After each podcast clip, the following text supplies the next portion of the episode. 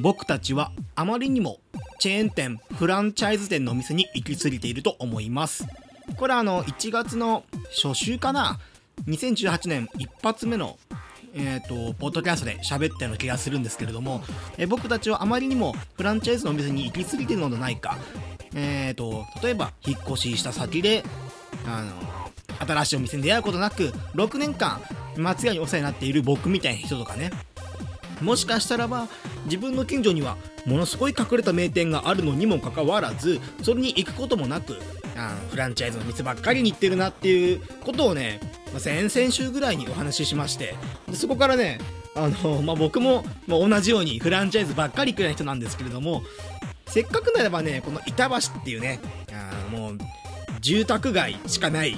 住宅街か姫路の次にあの海底都市になるのは、まあ、板橋区なんですけれどもの板橋区23区から外れて22区になってでその代わり23区の外に外に行った板橋区は海の下に沈むみたいなねそんな、ね、感じのストーリーが僕の中で出来上がりつつあるんですけれどもこの板橋区えー、っとね僕あのー、気になるラーメン屋さんがあってラーメン屋さんってもいわゆるもう日本食ですよね。ここまでブームになっちゃえば。東京都内でもラーメン屋さんってめちゃくちゃあるんですよ。これはもう日本全国そうなんですけれども。で都内のラーメン屋さんってもう本当にクオリティが高くて。どんなラーメン屋に行っても大体外れのラーメン屋さんってないんですよ。ただただですよ。外れのラーメン屋さんがないっていうことはまあその店主の情熱とかまあ、素材の良さとかそういうのがね相まって値段がねどんどん上がってる気がするんですよね。都内平気でラーメン1200円とかあるので平気な面して1200円とか。僕今あの六本木で働いてるんですけれどもあのー、これはあの僕のアイデンティティじゃないよ。六本木で働いてることは。六本木で、えーと、派遣の場派遣の仕事か。正社員で派遣の測定派遣 SE, SE か。特定派遣 SE やってる関係で六本木にいるだけであってあの六本木で働いてることはすごいんじゃなくて六本木に住んでる人がすごいだけだって六本木に働きに出ている人は、まあ、大した金も持ってないみたいなこれ僕の持論なんですけれどもあの六本木で働いていてで六本木にもねもちろん、えーと、ラーメン屋さんあるんだけど平気な顔をして900円台1000円台するからねなんか。普通のラーメンでも900円ぐらい取るからねあの辺は。ただなんか凝ってるんですよね。まあ、ちょっと前に入りましたその東京の豚骨ラーメンみたいなの皮切りにね最近ちょっと減ってきたんですけれどもあれなんてもんだっけ？鳥に白に言うって書いてえっと最近流行りらしいよねあのラーメンが。豚系の出汁じゃなくて新しい感じのラーメン。ここ最近ね東京にあの流行ってるあ鶏白湯。鶏に白に湯って書いて鶏白湯っていうラーメンなんですけれども最近こういうのもは流行り始めて。ただまあ鶏白湯ってあの、まあ、鶏のスープなんであの豚骨の東京豚骨に慣れてる人もしくはその横浜、えーとまあ、家系ラーメンって言われてるああいう濃いのをその好きな人にとってはちょっとあの物足りないかなみたいな鶏白湯ラーメンね。鶏白湯系のスープのラーメンね。ただこれもね平気で950円1000円する、まあ、家系ラーメンもね高いんですよ要は。ノーマルの家系で、まあ、600円ぐらいがスタートかな。でそこにトッピングとかつけ始めると700円800円ぐらいするっていうのがまあ、東京のラーメン事情でございますと。で、えっ、ー、と、まあ、そんなね、高いラーメンの中に、僕の近所の、えっと、駅から降りて徒歩2分のところにあるラーメン屋さん。これあのどさんこっていうラーメン屋さんなんですけれどもこのどさんこっていうラーメン屋さんの昔ラーメンっていうラーメン。これはあのー、ラーメン1杯300円っていう今なかなかないよ。ラーメン1杯300円で出すお店なんて。屋台かなっていう。別に屋台でもないんですよ。あちゃんとお店構えてるんですけれども。昔ならばさ例えばえっ、ー、とサービスエリア。しかも昔のね今のサービスエリアって例えば恵比寿とかその辺のサービスエリアってもう観光の1個だからねサービスエリアも。観光資源の1つ。いろんなねあの屋台とかも牛串みたいな屋台とかにたくさん並んであって。であのお店っていうかサービスエリアの中もその各地の有名なお店を引き抜いてきてここでうちでその出してくれませんかみたいなお土産コーナーもいっぱいあって自然も豊かでで建物も新しいものだから建物も綺麗でみたいな。もう高速のサービスエリア巡りなんていうのもね流行るぐらいにはあのー その中にあるラーメン屋さんもそこそこいいお値段がするっていう。ただ昔のラーメン屋さんっていうともうねあごめん昔のサービスエリアの中にあるフードコートのラーメン屋さんね。あのー、器丼の器が紙紙の器のやつね。あの あのタイプだと300円ってまあまあああったような気もするんですけれども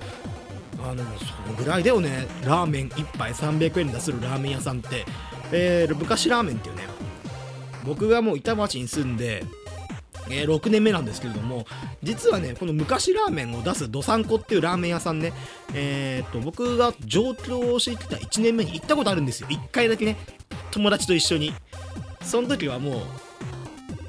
ボロクソに行って帰った記憶あるんですけどなんだこのラーメン屋みたいな感じで行ったんですけれどもああれから6年経ってまだちょっと気になり始めたんでまあ一人に行ってみようと思ってで板橋板橋区に板橋区にあるとある駅の徒歩2分ぐらいのところなんですけれどもその駅がね、えーと、ウィキペディアで調べたんですけれどもウィキペディアっていうかあれか、えーと、都営地下鉄のホームページで調べたんですけれどもその駅2016年の1日の平均の、まあ、乗り降りする人数1万6000人。1万6000人の乗り降りする駅、まあ、そこそこ大きいですよ。1万6000人乗り降りする駅って、まあ、本当に1万6000人も降りてんのかっていうぐらい。もしかしてごめん年間かもしんない。そこはちゃんと見てないんですけどけれども。まあ1年まあ1年もさすがないか。月かな。一つ一月で1万6000人ぐらい乗り降りする駅なんですけど。その駅で300円のラーメン売ってるお店ね。えー、今日。えー、まあ今日ね、えーこの1月27日に録音してるんだけれどもまあまあ先週のワンショットあのー、株式会社神様日本支部なんていうバカみたいなことを朝の11時ぐらいに撮ってその後にお腹が減ったからその300円のラーメン屋さん食べに行こうと6年ぶりにね行った後のお時間に撮ってるんで今日これ実はねあの2本目なんですよ。今日珍しいね2本撮るのもっていうことで。まあそのラーメン屋さんに行ってですよ。佇まいがね本当にあの商い中なのかっていうぐらい土曜日の12時半だよ。あのー、やってることが分かんないんだよね見た目。一応のれんはしてある。のれんはしてあるしドアのところに小さな表札で「商い中」ってねや書いてあるからやってるんだろうなんけどもあのー、窓がねついてるんですよ。ラーメン屋さんなんで当たり前なんですけどお店なんで。窓ついてるんだけどあの中の気温と外の気温の差が開きすぎていて中は暖かくて外は寒いからあの、中がね曇っちゃってるんでね窓ガラスが。そのせいで電気ついてるとか分かんないっていうかちょっと薄暗くない？このお店みたいな。こと思いながらあの扉開けるとカウンター席に12席ぐらいかなあるんだけどあの12時半。客が誰もいない。誰もいないもんだねやっぱりこういうお店。月に1万6000人降りるしあのー、そういう駅の近くにあるあるのにもかかわらず多分明日隣に松屋が出店されたらこの店2秒で潰れんなっていう。松屋じゃなくてもいいよ。他のラーメン屋あのもうラーメン屋でもなくてもいい、まあ、花丸の隣にあればその店多分潰れるっていうお店。なんだけどあの、ね昔ラーメンっていうの頼んでほんと300円だった。6年前も300円だったし2018年も300円だった。2012年から2018年間値段が全く変わらないっていう。消費税もねその間、え、5%から8%に変わったんだけどそんな影響一切受けないこのお店。であのー、昔ラーメン作ってるところぼーっと見てたんだけど厨房もまあ汚いですわ。最近のラーメン屋さんって小綺麗なところが多いんで客席も綺麗ならば厨房も綺麗みたいなお店多いんだけどもうカウンターから厨房丸見えっていうか、まあ、丸見えなんだけど鍋も汚いしなんかすげえ汚れてるしっていう。でラーメンの器の中にあ昔ラーメン醤油ラーメンなんですよ。で醤油ラーメンのあのなんかスープあの濃厚凝縮された醤油スープみたいなのを鍋から出してでそこからあの他の鍋に温めておいたこれね最近のラーメン屋さんってだしにこだわるんですよね。だしこれもう決め手なんで。例えば凝縮してある、まあ、味噌であるとか醤油であるとかの上に、まあ、あのだしのね効かせた本当にいいお店ならば黄金色のね透明な黄金色の煮干しとかねあの鰹節とかいろんなものをねあのいろんなもので出汁を取ったもので、あの薄めてお客さんに提供する。ラーメンはスープが命なんでね。スープでもうあこの店の味であるとか伝統とかの8割決めるんですけれども、えー、鍋から出されたスープまあその濃縮された醤油をあのー、薄めるものがまさかの真っ白なあのもうあれこれよく見るやつああウォーターだみたいな。マジでただのお湯をねその器の中にぶち込んで箸でかき混ぜててそれで醤油ラーメンのスープ出来上がりみたいな。でちょっとあとはあの油をね他のところからあの入れてスープあのスプーンで大さじ1杯みたいなでまたちょっとかき混ぜてスープ出来上がりっていう。で麺がねあの今どこのラーメン屋さんも麺って言えば製麺所から、まあ、毎日その注文して出荷して朝届いたえっ、ー、と製麺所の麺を使うもちろん自家製麺なんていうのをね使うんですけれどもえっ、と袋麺が出てきて スーパーでよく売ってある縮れ麺。あれあの89円ぐらいの縮れ麺の袋ちぎってあのお湯で戻して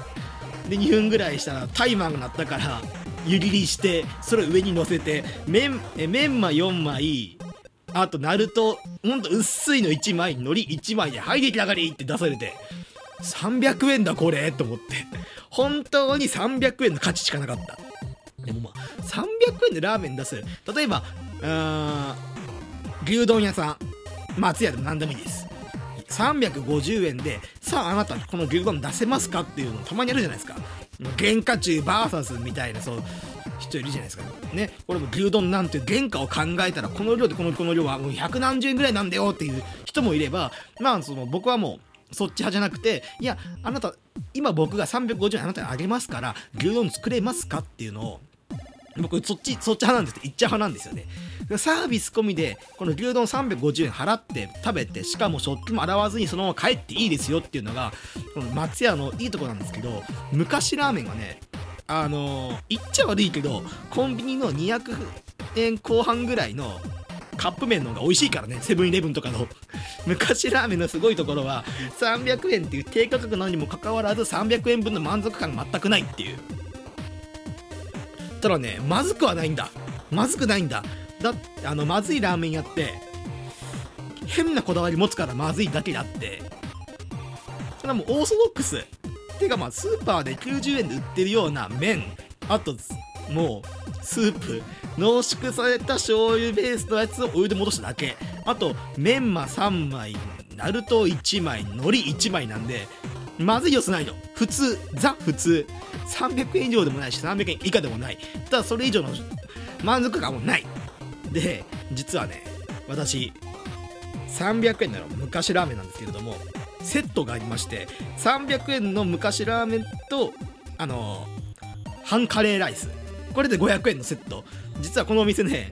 ラーメンがまあ何種類かあるんですよ。何種類かある中で普通にカレーライス牛丼が400円で売ってるっていう。いや400円で売ってくれんのっていう。なんで、まあ、300円の昔ラーメン。で1人前が400円のカレーライス。ってことはえー、っとこの僕の昔ラーメンとえーと、半カレーライス500円っていうのは半カレーライスは200円なんですよね。この200円の半カレーライス。あのー、平皿っていうか本当にあのラーメンの器よりもちっちゃなちっちゃな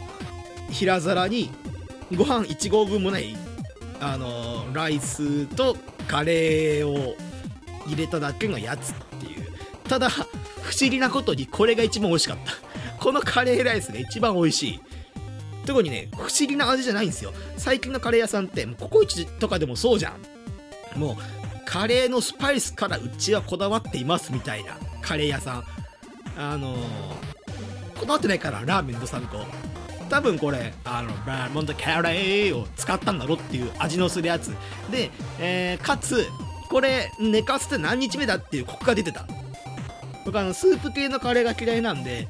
ちょこだわってるあのカレー屋さんってちょっとスープっぽくするんですけどこだわってないんではい。昨日作ったやつを温め直しましたっていう味。ただこれが一番美味しかった。これこのカレーライス200円はね元取れてるわ俺っていう。むしろ、えーと、もう今度このラーメン屋行く時にはラーメン食わずに牛丼かカレー食って帰った方がいいよ。っていうぐらいには。だって400円だし安いわ。でこれ食えんなら俺満足っていうのをあの思いましたね。で、えー、っと、まあ、お会計の時ね、まあ、よくこの店潰れねえなと思ったんだけれども、12時半土曜日の12時半に、俺だ俺だけでもお客さん。なんだけど、あの、うちの近所っていうか、そのラーメン屋さんの近くに郵便局、大きな郵便局があって、13時ぐらい前になると、あの、郵便局の、その、働いてる人、あの局員さんか、局員さんの、配達員さんが結構入ってきて、ああ、なるほどねっていう。ここはねその大衆向けっていうかもう郵便局員向けなんだなっていう。確かに僕の住んでる駅の近くって何にもなくてご飯屋さんも数えるほどしかないからああなるほどねっていう独占事業だなって思って。でしかもあの最近の飲食屋さんって居酒屋は違うけれどもお昼やってるようなランチ営業とかねレストランとかの飲食屋さんってほとんど禁煙なんですけれどもあドサンコラーメンはもうそういうの気になあないんでそういうの、まあ、いかれでもタバコ吸っていいよっていうのがドサンコラーメンのいいところ。でまあお会計して。でお会計するときにあの厨房をねあまあ席から立ってお金払ったんで厨房を見たんですけどその厨房のあの ま、収納してるところかな。あの具材とかね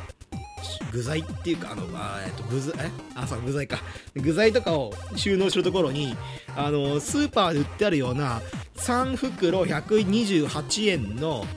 ぐらいの五目チャーハンの素っていうのが見えておいこれチャーハン頼んだらこれ入れんだろお前っていう。温めたご飯にこれまぶして終わりだろこれっていう。のを見たんだけどよくよくメニュー見てみるとチャーハンがないのよ。これ何に使うんだお前これって。いうのを思いながら帰りました。えー、そんなどさんこラーメン。しかもこのどさんこラーメンって僕気になって調べたんですけれどもあの全国昔は5000店舗でめちゃくちゃ営業したらしいんですよどさんこラーメン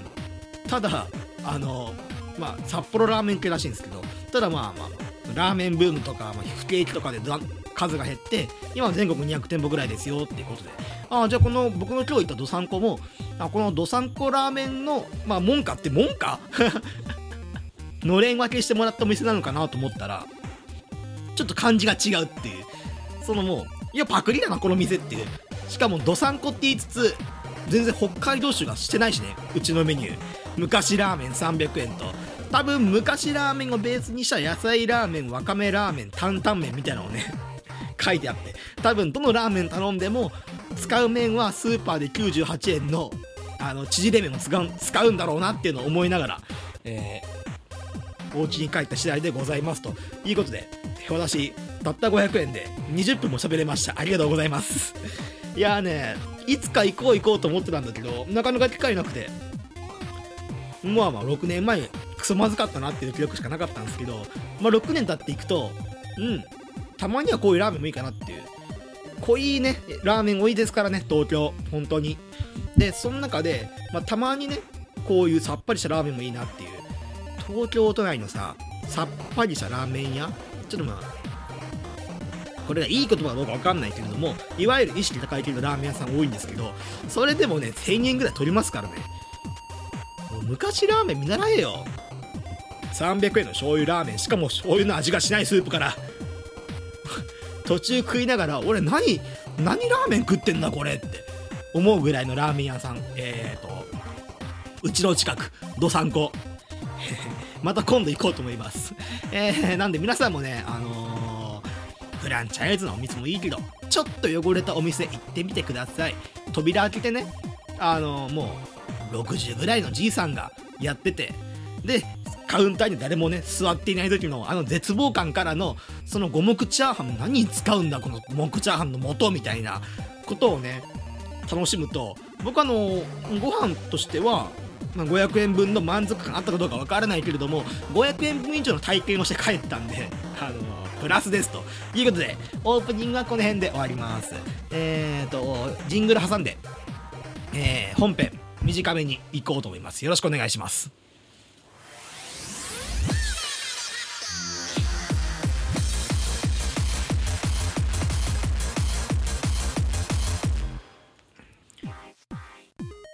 はい、ということで、えー、お待たせいたしました。えー、面白くなければゲームじゃない、えーと、本編の方もよろしくお願いします。ということで、ちょっと待って。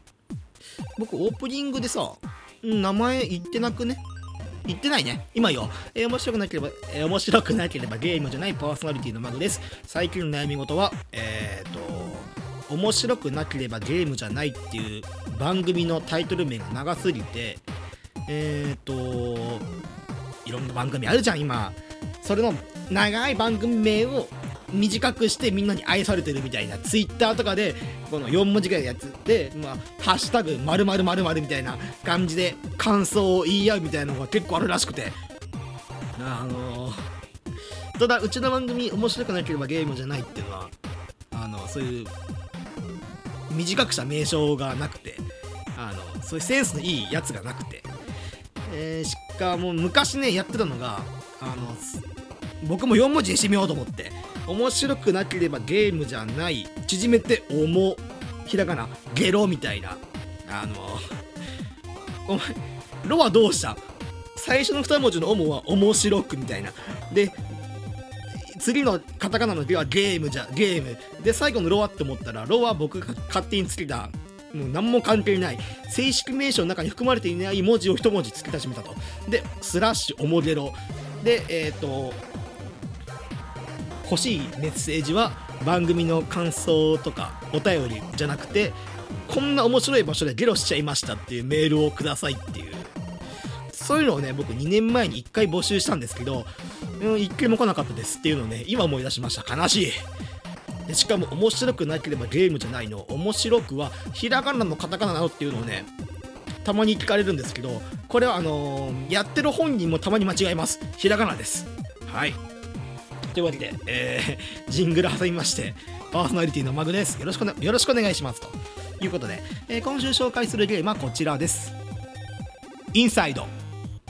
はいというわけで今週紹介するのは PS4、Xbox One、Steam で販売中のインサイドっていうゲームです。あのゲーム好きな人ならあの知ってるかもしれませんけれども一応このインサイドの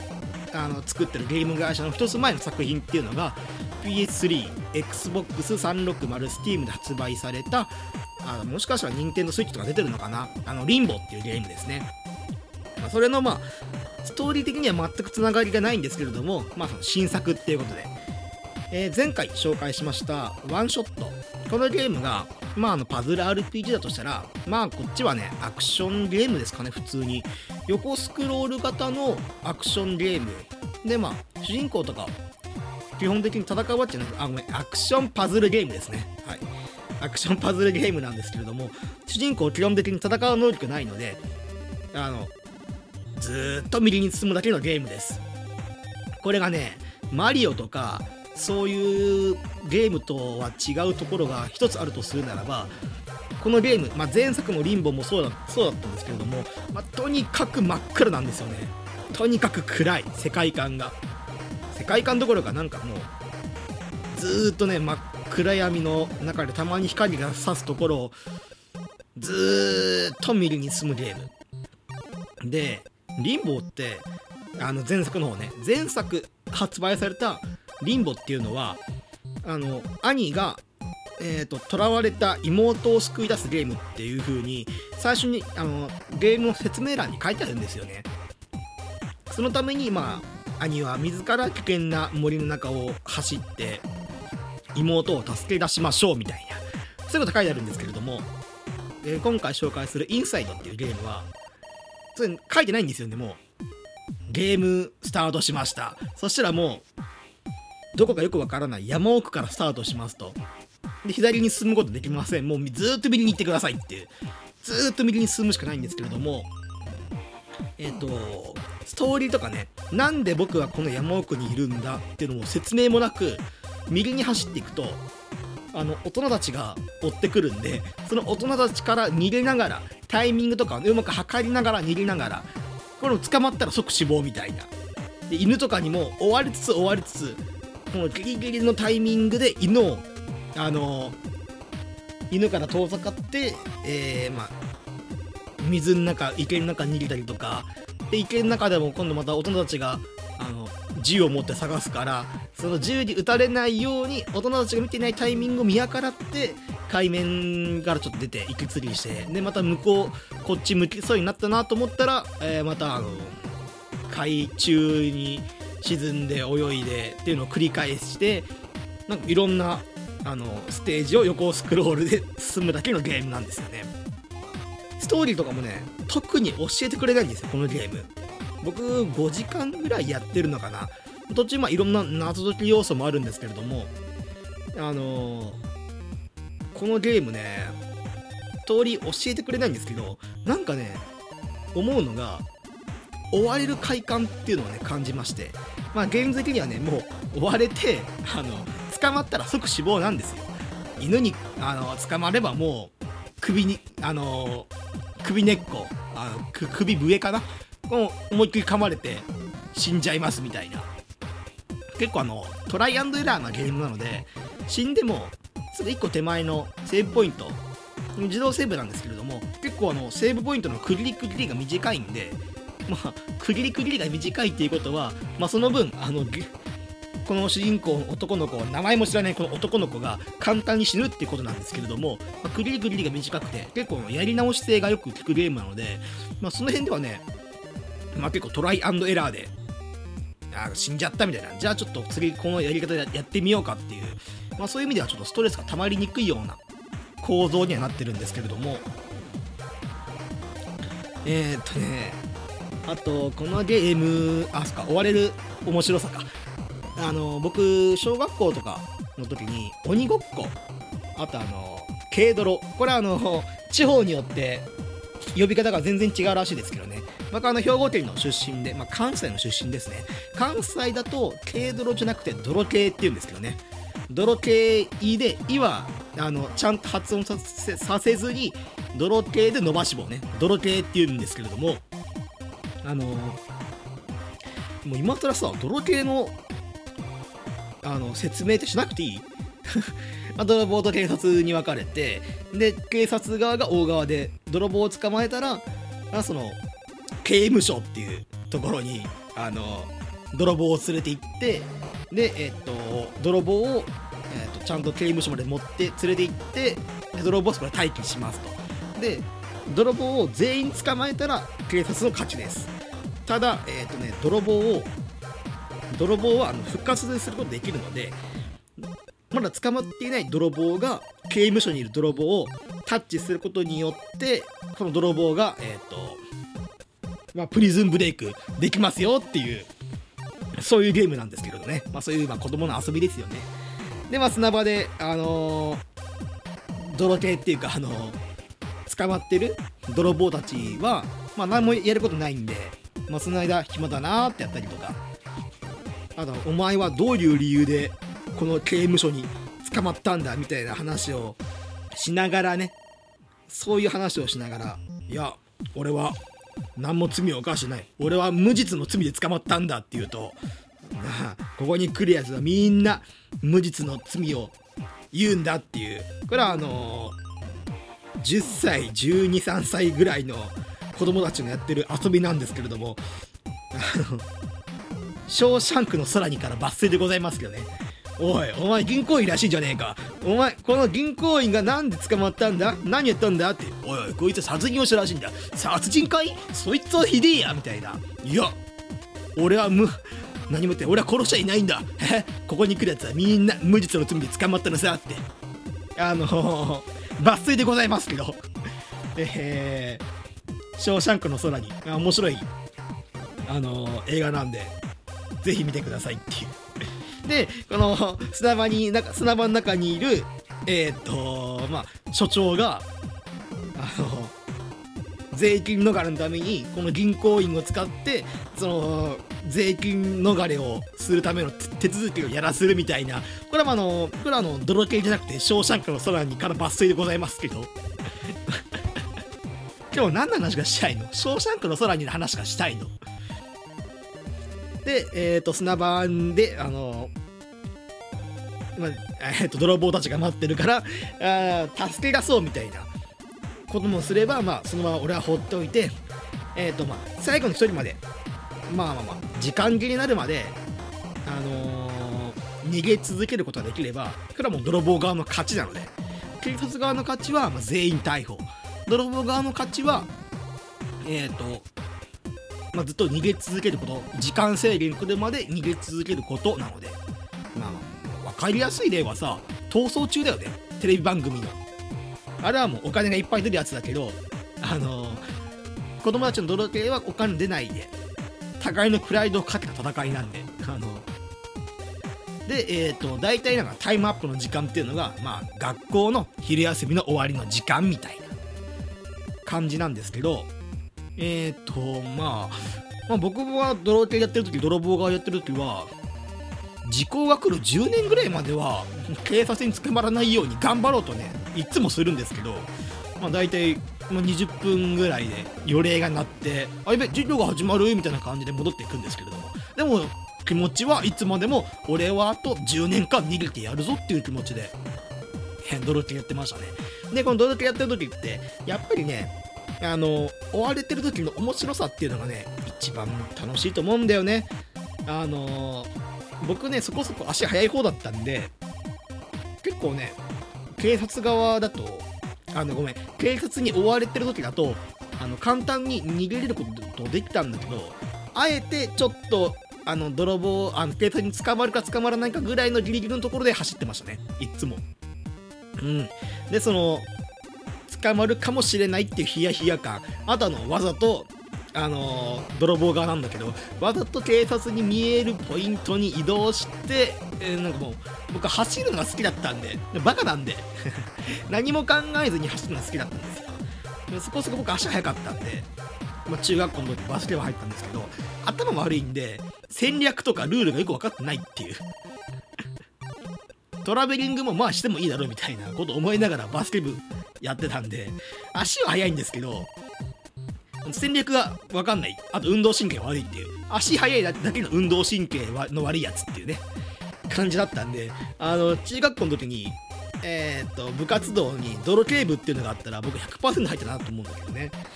でもそういう追われるエキサイティング感、ドキドキ感ね、とか。だから逆に大側ってあんまりやってなくて。このゲームね、この胸の高まりっていうのが、これ今インサイドの話ね。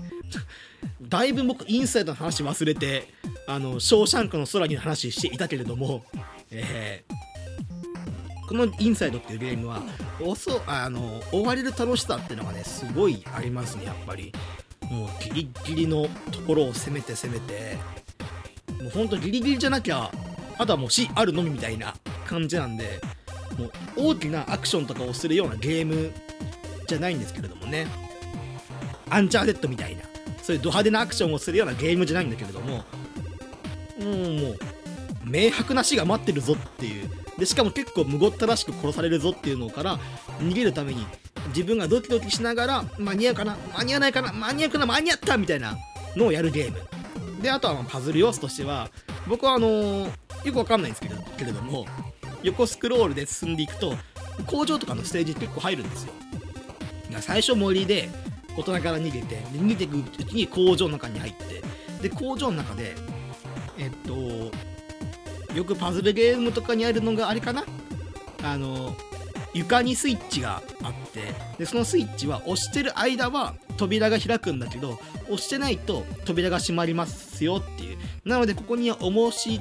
になるものを乗せておいて次に進みましょうみたいな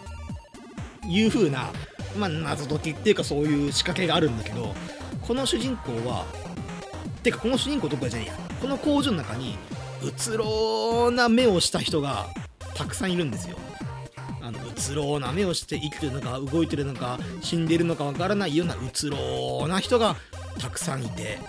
でなんでこのうつろな人がこの工場の中にいっぱいいるかっていうのも聞かないで僕には。だって言ってないもん。そんなことゲーム誰もあの説明欄に載ってないもん。このうつろな目の人の紹介を今からしようみたいな。いう風な説明とかないし。ドクター・ボイリーがこのうつろな目の人をいっぱい作ったんだみたいな。そういう説明もないし。で僕が分かることはどうやら僕はあの電球のソケットに頭をはめるとこのうつろな目の人を動かせるんだっていうことだけは分かるんですよ。あのうつろなあのあからさまになんか電球のソケットあってそこに頭はめるとうつろなえっ、ー、とうつろな目をしてる人が急に起き上がってうつろな目のまま動き始めるんでで僕がなんか左右に動こうとすると、駆け足のポーズで、まあ、右に駆け足すると、うん、うつろな目の人も右に駆け足するし左に駆け足するとうつろな目の人も、えーと、左に駆け足するっていう動きがね連動するんですよね。で、まあ、さっき言った謎解きあの重しが乗ってる間だけは扉が開きますよみたいな。そういう時はあのー、頭に、え、ソケットの中に頭ぶっ刺してでえっ、ー、とうつろな目をした人を重しあの床のスイッチの上ににまで運んでソケットを頭から取り外してでうつろうな目の人をね重し代わりにして次のステージに進むみたいな。扉の向こうに進むみたいな。で結局このうつろな目をした人は誰なんだって言われると分からん。だって説明ないもん。僕もこのゲームまだ全部クリアしないんだけれども。うん。分からん。とにかくなんで自分が追われてるのか分からんし。ストーリーもわからん。ただ面白い。面白い。レビューもいい。好評。でかつ値段もね高くない。っていうゲームインサイド。もしかしたらストーリー重視で楽しみたいよっていう人はリンボーとかの方がいいかもしんない。これはもうあの暗い森の中で妹を助けるためにバケモンみたいなそういうのと、まあ、戦うっていうかまあ逃げつつ戦いつつみたいな。多分戦ってたのかな。僕リンボってあんまやってなくて30分ぐらいやってないんだけどまあなんか僕が30分プレイした中では巨大な、えーと、樹木と戦ってたシーンがあったからあの多分戦ったりとかして自分の勇気を確かめつつ妹を救うんだのリンボ一方インサイドはよくわからんけど逃げなきゃ俺は死ぬっていうことだけは知っているみたいなそんな感じのゲーム、えー、インサイド。ぜひぜひやってみてねっていう感じです。はい。僕から言えることはそれだけです。今週は。なんでこのゲーム紹介するのもどうしようかなと思ったんだけどうんまあ300円の昔ラーメンの話もまあでできたからちょっといいかなっていう、え軽めのゲームもねいいよねっていうことで、えー、今週はこの辺です。えー、面白くなければゲームじゃない、ポッドキャストやっております。あー、違う、ポッドキャスト今やっております。配信中です。Twitter やっております。P が大文字、PODCST アンダーバー GME、PODCST アンダーバー GME、面白くなければゲームじゃないで検索ができますと。えっ、ー、と、来週はまだ未定なんですよね。っていうか、えっ、ー、と、来週、今、これ配信されてるのが多分、えっ、ー、と、2月の3日 ?2 日かな？2日とか3日に配信予定なので、えー、っと、2月の2日、3日で来週から2月の次10日か。もし毎週配信しているのであれば2月の10日予定ですね。えー、っと、何か面白そうなゲームを見つけて、いいネタができれば喋ろうと思いますので、えー、また次回もよろしくお願いしますということで、ありがとうございました。